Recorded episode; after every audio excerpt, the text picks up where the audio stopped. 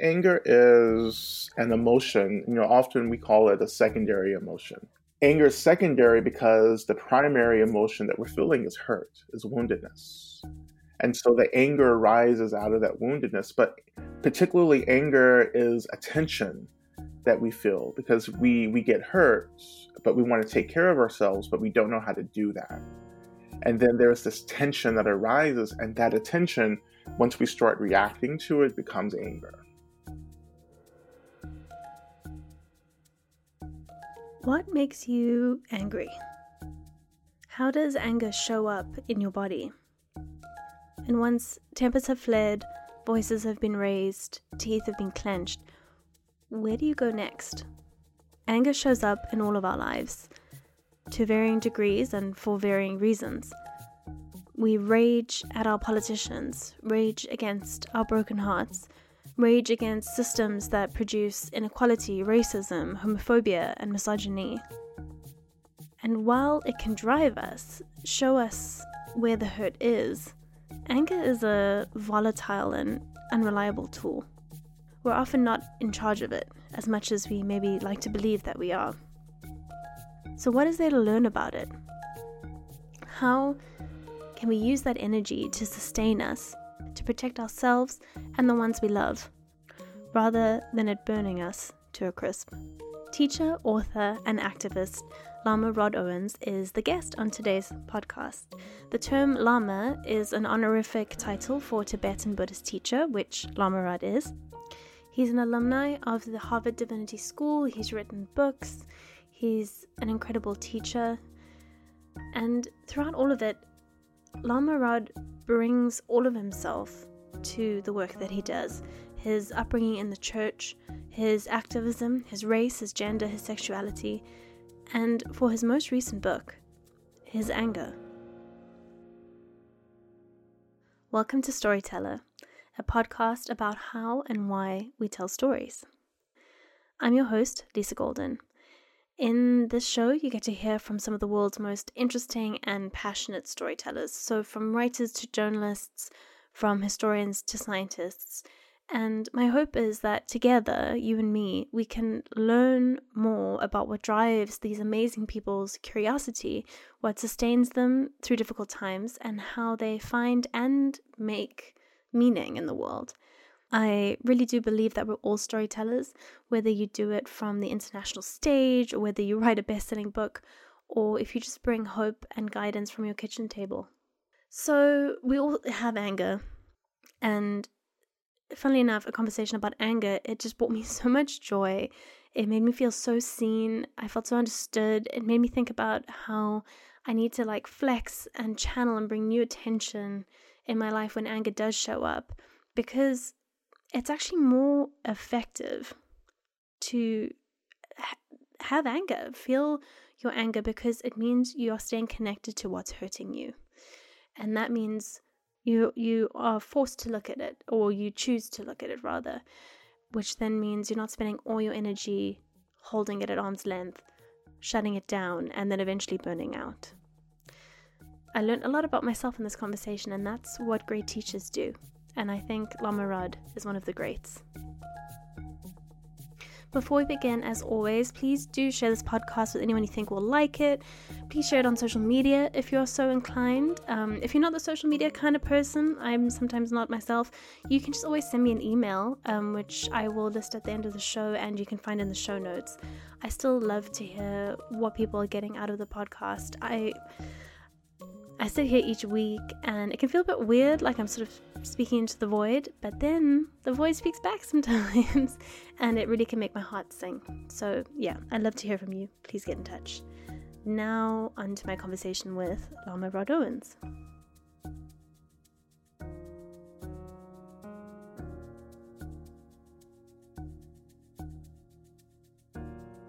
Lama Rod, thank you so much for joining me on Storyteller today. I do like just to start the interview with asking if you consider yourself a storyteller. I do. I do. I love telling stories as a a way to teach and to communicate, you know, some of these kind of heavier philosophies in, in Buddhism. I just think stories are transformative and stories are liberatory. And I think that, you know, also, I think storytelling is such an important form of liberation, you know, particularly social mm. liberation as well. And it just creates this really beautiful connection and intimacy um, between people. So I love that. I love storytelling. I love listening to stories. I love telling stories as well. Yeah, and I think you know what I'm what I'm trying to do with the podcast is looking at I think the it's sort of a little bit of a like seeing the matrix moment, but when you sort of start realizing how mm-hmm. everything is built around stories, it's such a beautiful like way to realize how open things are to change when you realize how fluid stories are. So your mm-hmm. book is called Love and Rage: A Path of Liberation and Anger. Mm-hmm. Um, I just finished it yesterday. Yeah. I I just i mean start off by saying thank you for writing it it's it's such an incredible book for our times i was actually quite curious about when you started writing it because it seems like the perfect 2020 book but it came out um, mid 2020 yeah. Um, yeah so in the one in the in in the book you you call it um, a love song to your anger so yeah. could you mm-hmm. could you just tell me a bit about what led you to write the book mm-hmm, mm-hmm, absolutely well you know it was uh, after the 2016 elections here in the states, um, and how you know right after the elections, people were feeling super angry, super disappointed, very heartbroken. But anger was, of course, the dominant emotion people were were experiencing, and so as I you know sat with folks and groups and so forth as I do people kept asking me questions about anger over and over and over again. And I just felt like anger was something that I needed to address mm. um, over time. And I, I wasn't like excited about it because I didn't really think that I had anything interesting to say about anger. Yeah. But I committed to writing the book anyway and as I wrote the book, I, you know, soon, soon I realized that I, you know, this was going to be a very different book, that this wasn't a self help book or a mindfulness book or anything like that. It was actually, you know, uh, a storybook. Yeah. You know, it was just like me telling stories about how I have been in relationship to my anger through um, the practice of meditation in Buddhism. Yeah. Um, and so it came. So it came out of of the elections, but you know, I think so much of what I do is, in a way, telling the future. you know, yeah. so it yeah. it's just it's about thinking ahead. You know, and I think when you're writing a book, it's easy to get stuck in the present. Yeah. And just write a book for the moment but I knew that in order for the book to continue living beyond the moment, I had to anticipate where where folks were going to head into. And so I knew that that was what I was trying to do was to write a book that would be relevant um, yeah. for years. Yeah.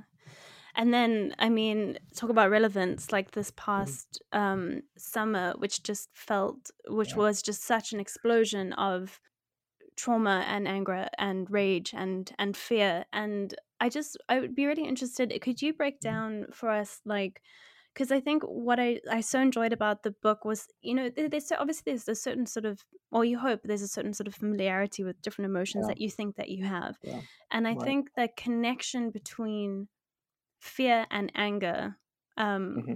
what has never became so much clearer to me again. So, could you just tell me from from from your perspective, and I guess a Buddhist perspective, like how do we how do we approach and understand anger, and then sort of how are mm-hmm. they related to fear? Yeah, yeah. You know, and anger is an emotion. You know, often we call it a secondary emotion, mm. and that's that's the point that I really kind of embrace in my theory of anger, where anger is secondary because the primary emotion that we're feeling is hurt, is woundedness. Mm, mm. And so the anger arises out of that woundedness. But particularly anger is a tension that we feel because we we get hurt, but we want to take care of ourselves, but we don't know how to do that. Yeah. And then there's this tension that arises, and that attention, once we start reacting to it, becomes anger. Mm, you know, for us. Yeah. You know, and so that was the basic theory that that I went into the book with and tried to to really lay out you know, and and the fear, you know, for me, there's all kinds of, of fear, absolutely. But a basic f- definition of fear that I'm working with is anxiety about the future. Mm. Um, so that's one kind of fear, and for me, uh, just you know, just being you know. Um, in the world the past well just not this year but the past few years there's been for me so much anxiety about about what's happening next. Yeah. You know yeah. like what's going to happen next year? What's going to happen tomorrow? What's going to happen next week? And it still continues because we're in such a volatile volatile like position right now yeah. you know where it's like okay what's going to happen today? You know and um, that fear for me is also um, an expression of my hurt mm, as mm. well. Um, so so all that's happening, but also like another way to think about fear is that we're also afraid of our anger. Mm. You know, we're afraid of ourselves, we're afraid of our minds, we're afraid of our emotions. That fear is kind of an energy of aversion. So it's like we're pushing things away because we don't want to deal with it, or we believe we don't have the capacity to mm. work with it. And so if you're always pushing something away, like your anger, then of course it's going to be out of control, right? You know, yeah. and as I talk about in the book, you're going to lose agency well, your anger. Yeah, yeah, I thought it was cool. I, I, really loved in your book how you spoke about sort of um, passive aggression being your sort of yeah. your default way. Because I, I, what was really interesting is I actually I sort of thought as a as a white woman in in mm-hmm. in those, I guess that is how I would say myself and definitely anyone I can think of yeah. was how yeah. you expressed anger towards white men, I guess, in terms yeah. of that sort of awful to- totem pole.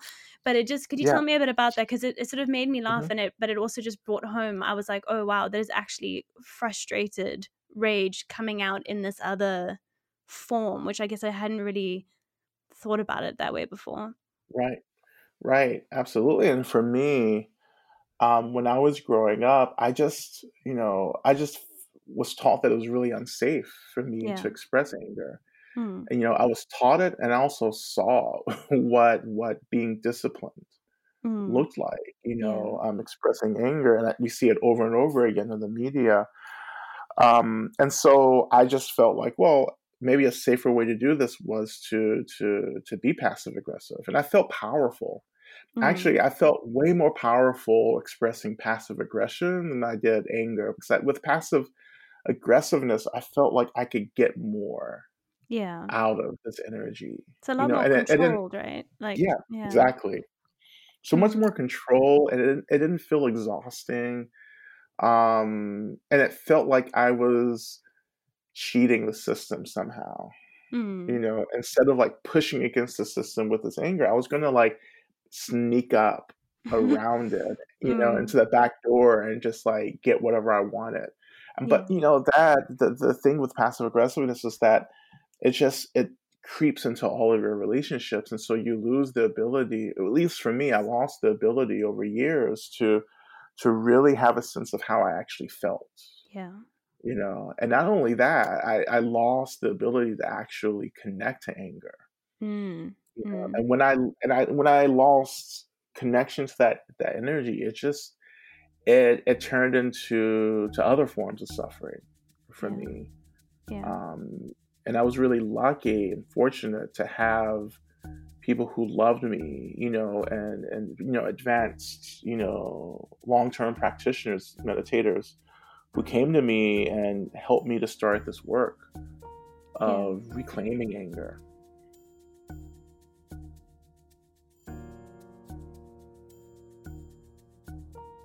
I've been thinking so much about what passive aggression is. It's really interesting. And how people who would be punished for showing their anger, for showing their hurt, um, have found other ways to let it out, like coded ways that can make you feel powerful, but in the end, uh, also do the job of cutting you off from the alarm system that is your anger. Next, I asked Lama Rod about how he brought together these two kind of worlds, Buddhism and anger. So, from the outside, the world of Buddhism is kind of like, from an outsider's point of view, it can kind of seem a bit otherworldly. It sort of seems sort of stripped of anger. There's a lot of smiling. Everyone looks calm and serene. I know that's a really superficial view, but I'm just saying from the outside looking in, um, can sort of seem a bit esoteric and detached.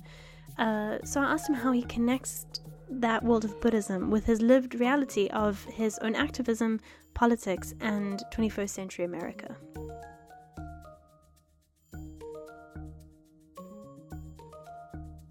Could you speak to that tension of, mm-hmm. I guess, Buddhism and activism mm-hmm. and anger, and mm-hmm. anger as a as a fuel for activism because yeah. I completely understand. I understand that, and I, I hear a lot about the exhaustion. It's like a, it's like a cheap fuel. You know what yeah. I mean? It doesn't it doesn't yeah. keep you going, and it causes a lot of damage. But it's also very hard to to look at people's pain and and and not almost want to react with anger. I guess. So could you speak a bit to that tension and how you've learned to encompass hold both of these things together? Mm-hmm, mm-hmm, absolutely. You know, and I think like I'll just begin like with just looking at Buddhism and really the common or the the more emphasized, I would say, teaching in a lot of mainstream Western Buddhist communities is that anger is wrong, right? Mm-hmm. that anger should be avoided, and it's not that that's being made up because that's you know those are the early teachings. The early schools of of Buddhism really advocated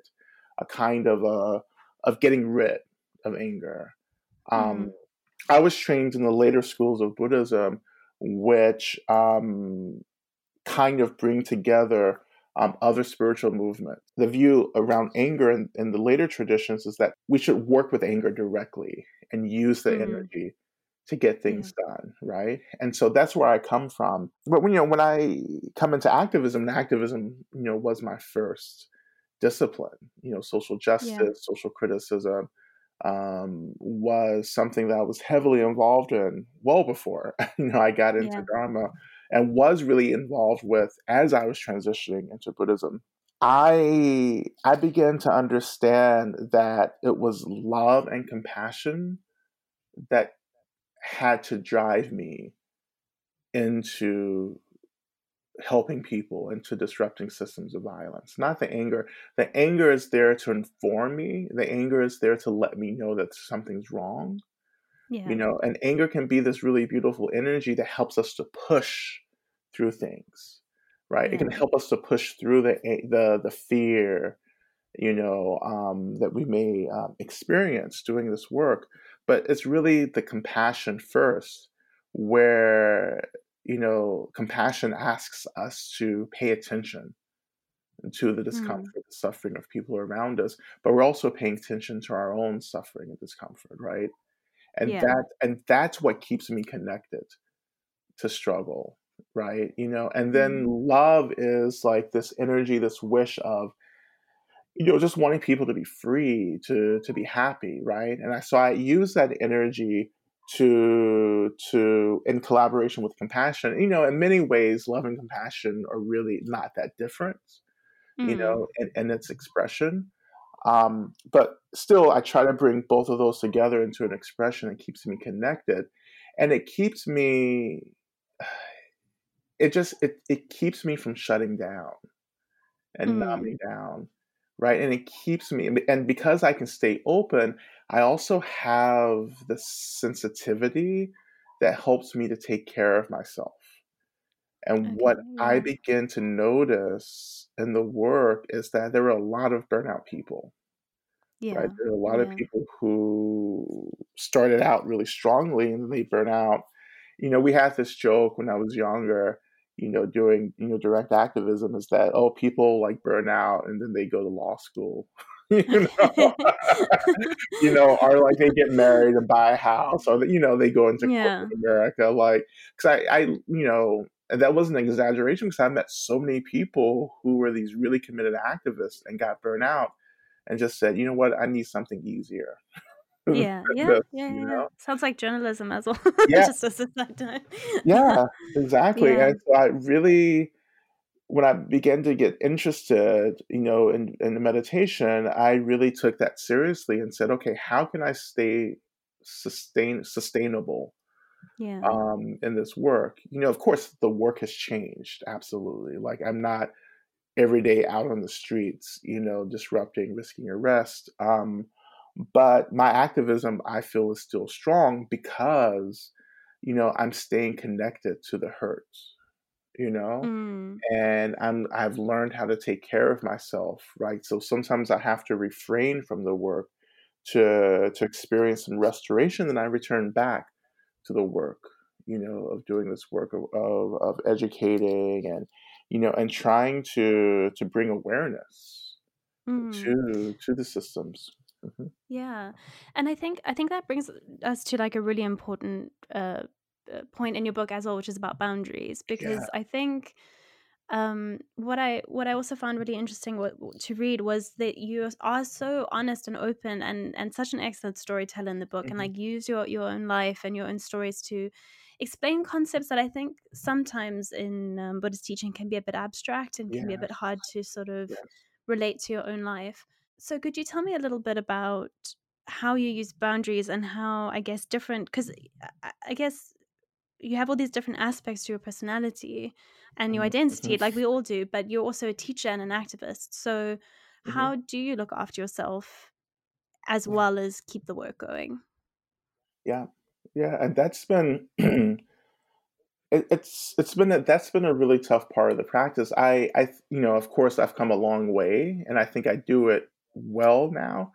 But maintaining boundaries and self care, self preservation is is a balance, Mm, you know. And so every moment, it, I have to ask myself, okay, what do I need yeah. right now?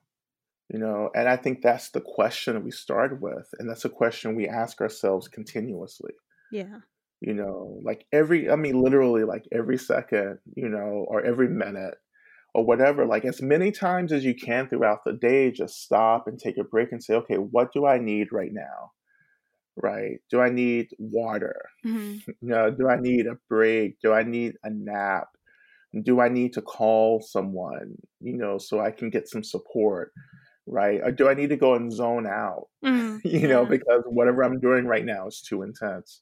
I mean, just stopping and asking has been really, um, asking myself what I need has been really quite important um, in self care. And it's also really struggling to believe that I deserve Mm, to, to be cared for, interesting. you know. So I, I deserve to receive care, you know, and not only do I deserve to receive care, I also want to be a part of caring for others. Yeah. as well. And so it's both for me. Like I can't I can't care for others if I don't care for myself, Mm, you know? And so that's another reflection that we we come back to. It's like, well, if I don't take care of myself, then how am I going to do really important work that I believe in, yeah. you know? Yeah.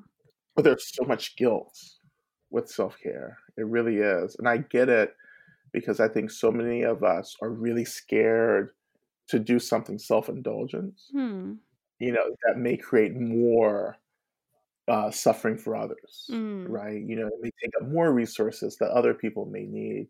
And so again, it's a balance. You know, I I have to take what I need in order to give to others what they need. yeah. You know, and and you have to hold the space for this deep discomfort that comes with caring for ourselves. And there's also a lot of discomfort that comes up asking others to care for us. Yeah. Yeah. Well, Especially, I think if a lot of people have built significant parts of their identity around their mm-hmm. ability to look after other people, right? exactly. Yeah. Exactly. To be like independent and powerful, you know, which is a trap, Yeah. actually. That's there's no faster way to run yourself down by buying into that narrative mm. that like I don't need anyone else to be well.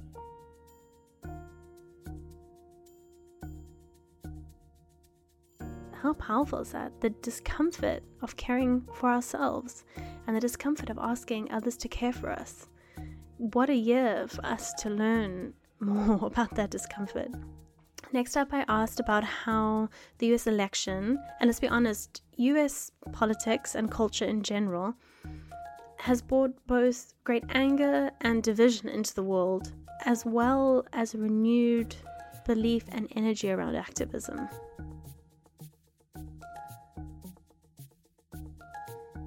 Considering the election, so I mean, mm-hmm. a primer is you know i think the whole world as much as we do not want to uh, be dragged along for the ride we all are we send we send a, you know and it was so funny this is my first uh, news cycle that i've actually been out of a newsroom um, okay. and and I was like, I'm not doing it. I'm not. I'm just. It's fine. I'm just mm-hmm. not gonna mm-hmm. read the news.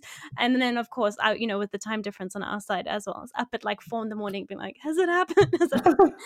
Um, and you know, in terms of our conversation, I think mm-hmm. the first thought that I had was a it was just definitely not the overwhelming win I think a lot of us were hoping for. But um I then also wondered I, is is is there a fear I, I guess I was worried about the anger. Being lost and and that m- momentum being lost because I think most people would say there's still a huge amount of work that needs to yes. be done. Mm-hmm. Um, so yeah, I'd just be curious to know how you think about that, about um, if we will if there will be a loss of momentum if mm-hmm. there isn't this immediate like fear and threat that then fuels the anger that then fuels yeah. the activism yeah yeah well i I, I do believe that there will be some loss of momentum because you know Trump losing was what a lot of people wanted, mm. um, and so you get that, and then you're like, okay, no more work, you know? um, and so I get that, right? You know, and but also we're still in the midst of everything. Like everything is still happening. Mm. So I hmm. think that on the other hand, I think we're gonna continue to see a lot of momentum, actually, and I think that what's happened this year is that and which what I, which is what I'm excited about. There are so many people who have really crossed this point of no return, which means that they they know and understand too much now mm. in a way that they never have understood it before. Yeah, you know, and so I think that there's been a fundamental shift in many communities, you know, and that will impact how we move forward in bringing about the culture the society that we really want to see. Mm-hmm. I really mm. believe that. Um, you know, and I, it's I. If I just look at my experience, it's been a really fundamental shift in how I'm choosing to move forward. Mm-hmm. You know, in my work as well, that I don't think would have it wouldn't have happened if it wasn't for this year it wouldn't have happened if it wasn't for this administration. Yeah. Um, Could you tell me a bit about what what that shift looked like? Looks yeah. like. Well, it's well, it, it produced love and rage. Like that was the first mm, shift. Okay. You know, but it, yeah. it's it's forced me to go much much more deeper into the nuances of this work of bringing together like spirituality, meditation, with the work of justice and it's helped me to fine tune certain things, right? And it's helped me mm. to personally, on a really like super personal level, it's helped me to become much more the person that I want to be. Mm. You know, um, like so much of what I love to explore is contradictions. And mm. so I am I'm letting go of this idea of perfection yeah. You know, and and letting go of the ideal um, states, you know, and and the ideal state in terms of like the ideal like social arrangement, the ideal like social community. You know, I think communities will always be kind of like struggling in certain ways you know yeah. so i'm, I'm not tr- i'm no longer trying to get to a utopia I'm trying to get to something much more realistic, mm. right? And to, that honors the complexity of human minds and bodies, you know, mm. that live together in communities. yeah. Know? Um, but another huge shift too that has come out of this is that like I, I feel like I'm really not interested in any any longer in trying to in, in trying to dialogue or have relationships with people who don't like me who, Mm. who continually work and and vote against my self-interest you yeah. know because in reality when people vote against my self-interest they're also voting against their self-interest Yeah. well Yeah. Yeah. Yeah. and so i just Uh, don't feel as if i have the energy to do that reaching out any longer anymore. Yeah, I had a um a British writer called Otegha Uwagba on the podcast last Mhm, week, mhm. and um she's just written a book now called Whites, um which which is about um everything that happened over the summer and and just her her approach to dealing with white people now. And the best quote that I got out of it, which was she said, "I'm not interested in being an allyship coach for white people," yeah and I just thought that was such a powerful statement of Mhm. intent, which I enjoyed, which I also think will be something quite powerful coming out of this time is that that that idea of being like okay we don't have to um we're not the work we can hand the work over like i think what i liked about what, what she was saying she was like there's books out there there's Mhm. people who are willing to teach you this Yeah. stuff i don't have to do it anymore Yeah. and i'm gonna just get on with my life so i think Yeah. that is quite a powerful like idea of i guess again it's what you said about boundaries right it's just being like okay that's Mhm. fine I, I Mhm. did try and i'm just gonna Mhm. draw a line under that Yeah. Yeah. I just, you know, because that trying is really about compromising what I need. Mm, You know, it's just there's always this expectation that that people of color, you know, it's like our job to create harmony. It's our job to, you know, to reach across the divide. And we Mhm. have we're always continuously giving up things and losing things to do that work. I think the shift that we've gone through this year actually is really it- one of the impacts has been people actually entering into this this kind of boundary work that you know where where we're saying okay you know what? I, I just can't do this anymore because I give up too much. I lose too much Mm. I really want to take care of myself you know? And now you have to hold people accountable to do their work. Yeah. You know it's like well why don't other people reach out to us and ask us? You know? Yeah. Um that's i think that's gonna that's a that's a really fundamental shift that i think will well i think i think it's going to result in in healthier communities for more marginalized communities now yeah you know Yeah, and I liked. Um, I think this was in a. a uh, I listened uh, to a few of your talks, and I, I listened to the one that you did at Google, and I, I just thought there Mhm. was a really the one thing that really rang true to me was the idea of um being uncomfortable together without running away. I think i thought that was the most powerful because that, that was the f- the first thing i've heard in a while that sort of rang to my experience at least. Mm-hmm. i was like okay that's that's the words of what it is of just showing up and being a bit like this is uncomfortable but i'm not gonna a make you take it on and b Right. i'm not gonna run away. We and i can't fix it either but we'll just have to sit here and just be a little bit uncomfortable but at least we're here together. Yep. Yeah. Yep. absolutely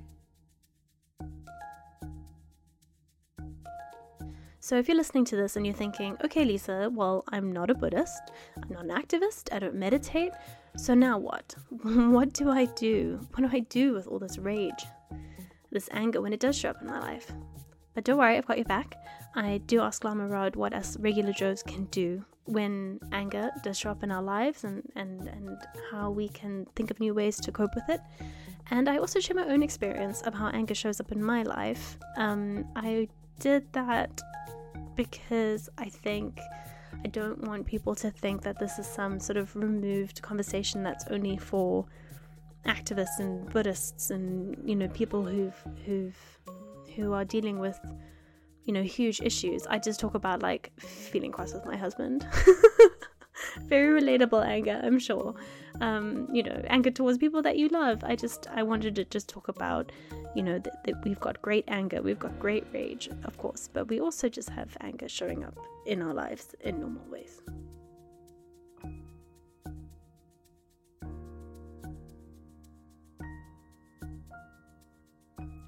so um for for people okay so let's um assuming let's say someone who's listening who's like not doesn't know much about buddhism maybe doesn't meditate um from from from that meditation side like how how would you help people like how someone's listening to this now and they're like oh i don't really think about my anger or my rage Right. or it's sort of fueling itself into all these other things Mhm. what what uh, what is it how does it show up in your body and i guess what would you suggest for someone who's not a practitioner to sort Mhm. of notice it coming up in their body and and like i guess labeling it or yeah Mhm. Mhm. Yeah, you know, it's I think we can over mystify meditation quite a mm. bit. Um, and I just I really believe in just like demystifying, making it really very simple, very direct. But all meditation is is just paying attention, just Mm. You know, for me, it's it's asking questions as well, and the questions are usually really about okay, why am I feeling this? You know, where did it come from? You know, where do I feel it in my body? And that's a it's just, that's kind of a newer thing for folks, particularly if you're if folks aren't practicing meditation. It's like to to have an emotion and to to be able to say, "Oh, I am experiencing sadness," Mm. you know, and then to say, "Okay, but where is this sadness showing up in my body? Where am I where am I feeling sadness?" And that can be quite transformative Mm. for us, you know, because many of us are quite disembodied, so we're we're not really in tune to the body. You know, we're, we're not really in tune to physical sensations because we're, you know, often just living in our heads, right? We're living in our minds. And we do that because the mind can move. The, well, the mind is quite versatile, right? So it can, the mind and our attention can be in the future, it can be in the past, right? Um, but we're training the mind and meditation to be in the present, Mm. you know. But when we look at the body, the body is just in the present. You know, the Yeah. body isn't in the past, it's not in the future. So when we actually begin to pay attention to the body, we will actually slow down. Like we will feel less effective um, and less impactful um, because the body is pulling us into the moment, right? And so, and that the moment is important because everything's happening now in this moment. So when you show up to the moment, you can see so much more, you can feel so much more, and that feels deeply liberating to know what's going on with your mind and body, and you can pay attention to the to the spaces around you when you're in the present moment. You know, Yeah. and and and working through the body to feel things. When we have these experiences, like when we say we're overwhelmed, it's too much where we're overwhelmed and too we feel overwhelmed and that is too much that, that comes from a, this this real experience of not being in tune to what's happening you Mm. know and and not having the capacity to notice and to not react to what's happening for us in our minds and our bodies and that's the key to not react and as we don't react we begin to deeply experience ourselves you know Yeah. and that and that's why i practice to experience myself Mm, mm. And I think, I, I mean, I'll just share a personal story just because it makes me laugh. but I was also, you know, I'd get, I've been reading the book over the last few weeks, and you know, I'm just trying to, you know, it's obviously in your head and it's mulling around. And um, just to share with you, I, me and my husband are together, and we're like in lockdown together here uh-huh. in the UK. So, Mhm. and we've basically been since March. So, um, as much as we love each other very much, we're basically the only other two people we've seen for for a long time. Mhm. It, it is uh, for me I, bringing some humor to it also just really helps because i think something would happen and then i go and then i can feel and for me how it shows yeah. up in my body is like my shoulders hike yeah. up to like the bottom of my ears yeah. and my teeth clench down Mhm. and then this little voice is like oh you're angry. And then i'm like ah! That's so annoying. And then i'm like oh my god okay. And then I, and then and then the, the little voice goes like oh you're angry because you think that this is you know like oh you know uh, you're worried about your professionalism and your professionalism is related to your values so you actually think that someone's just chanting boundaries that's definitely yeah not what the you know and it, it's so funny because i often just find myself sort of laughing because it's so it's so ridiculous um and and i think just to say that like for me at least maybe it's because i'm i'm not a experienced practitioner or whatever but Mhm. Mhm. um that that feel that energy doesn't go away it, but it kind of like moves around your body and at least for me comes out as laughter and it stops yeah. it becoming like a you know a poisoned arrow that goes straight yep. to my partner without me thinking about yep. it yep. so just to say that it's not like because uh, my friend was like oh what are you just you know floating around you know you experience no anger i was like no but at least i i know i know I can feel a bit more that I know what it is when it mm-hmm. when it shows itself instead of just like lashing out and then feeling great for 0.3 seconds and then you know so yeah I just think thought the showing up in your body thing is also is is a is an interesting way of like uh, setting an internal alarm system to pick it up. I guess exactly, exactly. Yeah. Like I can I, the very similar things happen in my practice where I may not be able to to identify the emotion, but I can notice things in my body and say, "Oh, what am I feeling?" Mm-hmm. you know, mm-hmm. you know. And I'll just say, you know, when you read the book, like you'll know that, like, yeah, I like hated meditation yeah. when I started. Like, I just because of that that this this basic thing of showing up, it was just too much. Mm. You know, mm. and I think that's what many people experience when they start. It's just like, oh my God, for the first time, I'm paying attention, and this is what I'm paying attention to. You know, um, yeah.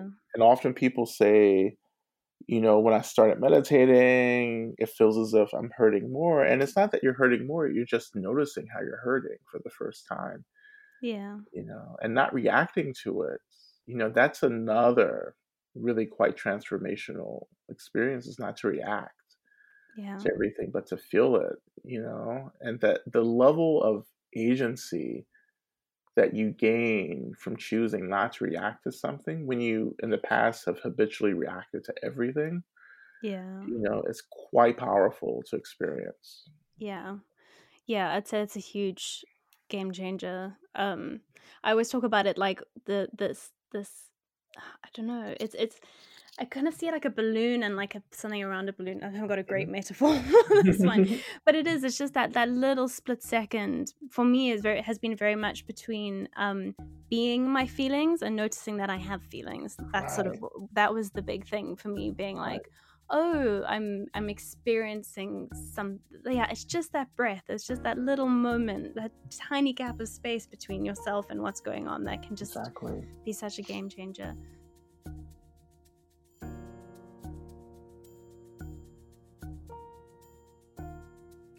So finally, since Lama Rod seems to know ahead of time the guidance and love and storytelling we're going to need, I asked him what we can keep a lookout for moving forward.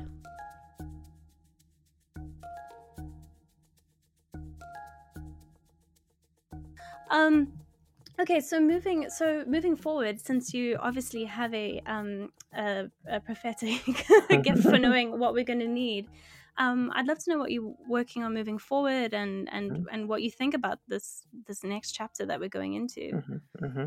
Yeah, well, I think in terms of what we're moving into next, I think that we're moving into a great deal of exhaustion and trauma. Mm. Um, I think this year, and, quite frankly, all the years leading yeah. up to this year, yeah. um, but definitely topped off by this year, has produced, you know, I would say, you know, well, just reading just some literature coming out of like mental health um, communities is that, you know, we're looking at decades of trauma. Yeah. Um, from this year alone. And I think that in the future, I mean, next year, as soon as we can, we, we have to start shifting more towards care and and being more trauma informed. You mm. know, and we're going to see it everywhere. You know, we're going to see it with kids who've had to go off, all, you know, have to, who've been doing school online, and you know, it's going to be felt by many of us who have been quarantined, you know, in our homes for like a year, mm. you know, and it's going to be felt by those who have survived COVID. It's going to be felt by you know folks who have lost people to COVID. You know, let alone like all the other things people are still dying from, you know, and suffering with. Um, so I think we're going to be really trying to figure out, you know, how to take care of people, you know, um, moving into the years to come. And and my personal work is really going to be about, of course, self care, supporting folks in that way. But I, I want to start thinking about how to s- offer people a vision of staying really active and Mm. engaged in the world and still balancing that with care Yeah. um, as well. And so that's that's going to be um, really the the subject of my next book hmm is creating an ethical framework for people to to continue to do really important work of liberation, but also doing really important work of taking care of themselves and those around them. Yeah. Yeah. I love that. I think there's also something quite um I well, again, this is uh my my personal opinion, but I think also this this year has highlighted the brutality of capitalism that we we Yes. all are very we we've all like known about, but I Yeah. think s- seeing it literally um being traded for lives in in Yeah. in certain situations. Um so my my I've- I- it's nice to hear that because I sort of I also have been thinking a lot about how worlds and communities and everything gets rebuilt after these moments of destruction and how hopefully we can do the work of that uh, you know things will be built and destroyed and built and destroyed and begin and end and begin and end um Mhm. but how yeah like the the, the more people who are thoughtful and kind and understand their anger and things like that the more they're Yeah. involved with the rebuilding gives us a chance of it being a less sort of system that it has been put it that way. Exactly. yeah Exactly. Okay, great. Well, thank you so much. I really I appreciate so much that for you taking the time, and um, I can't wait to read the next one. Oh, awesome. Thank you so much for having me.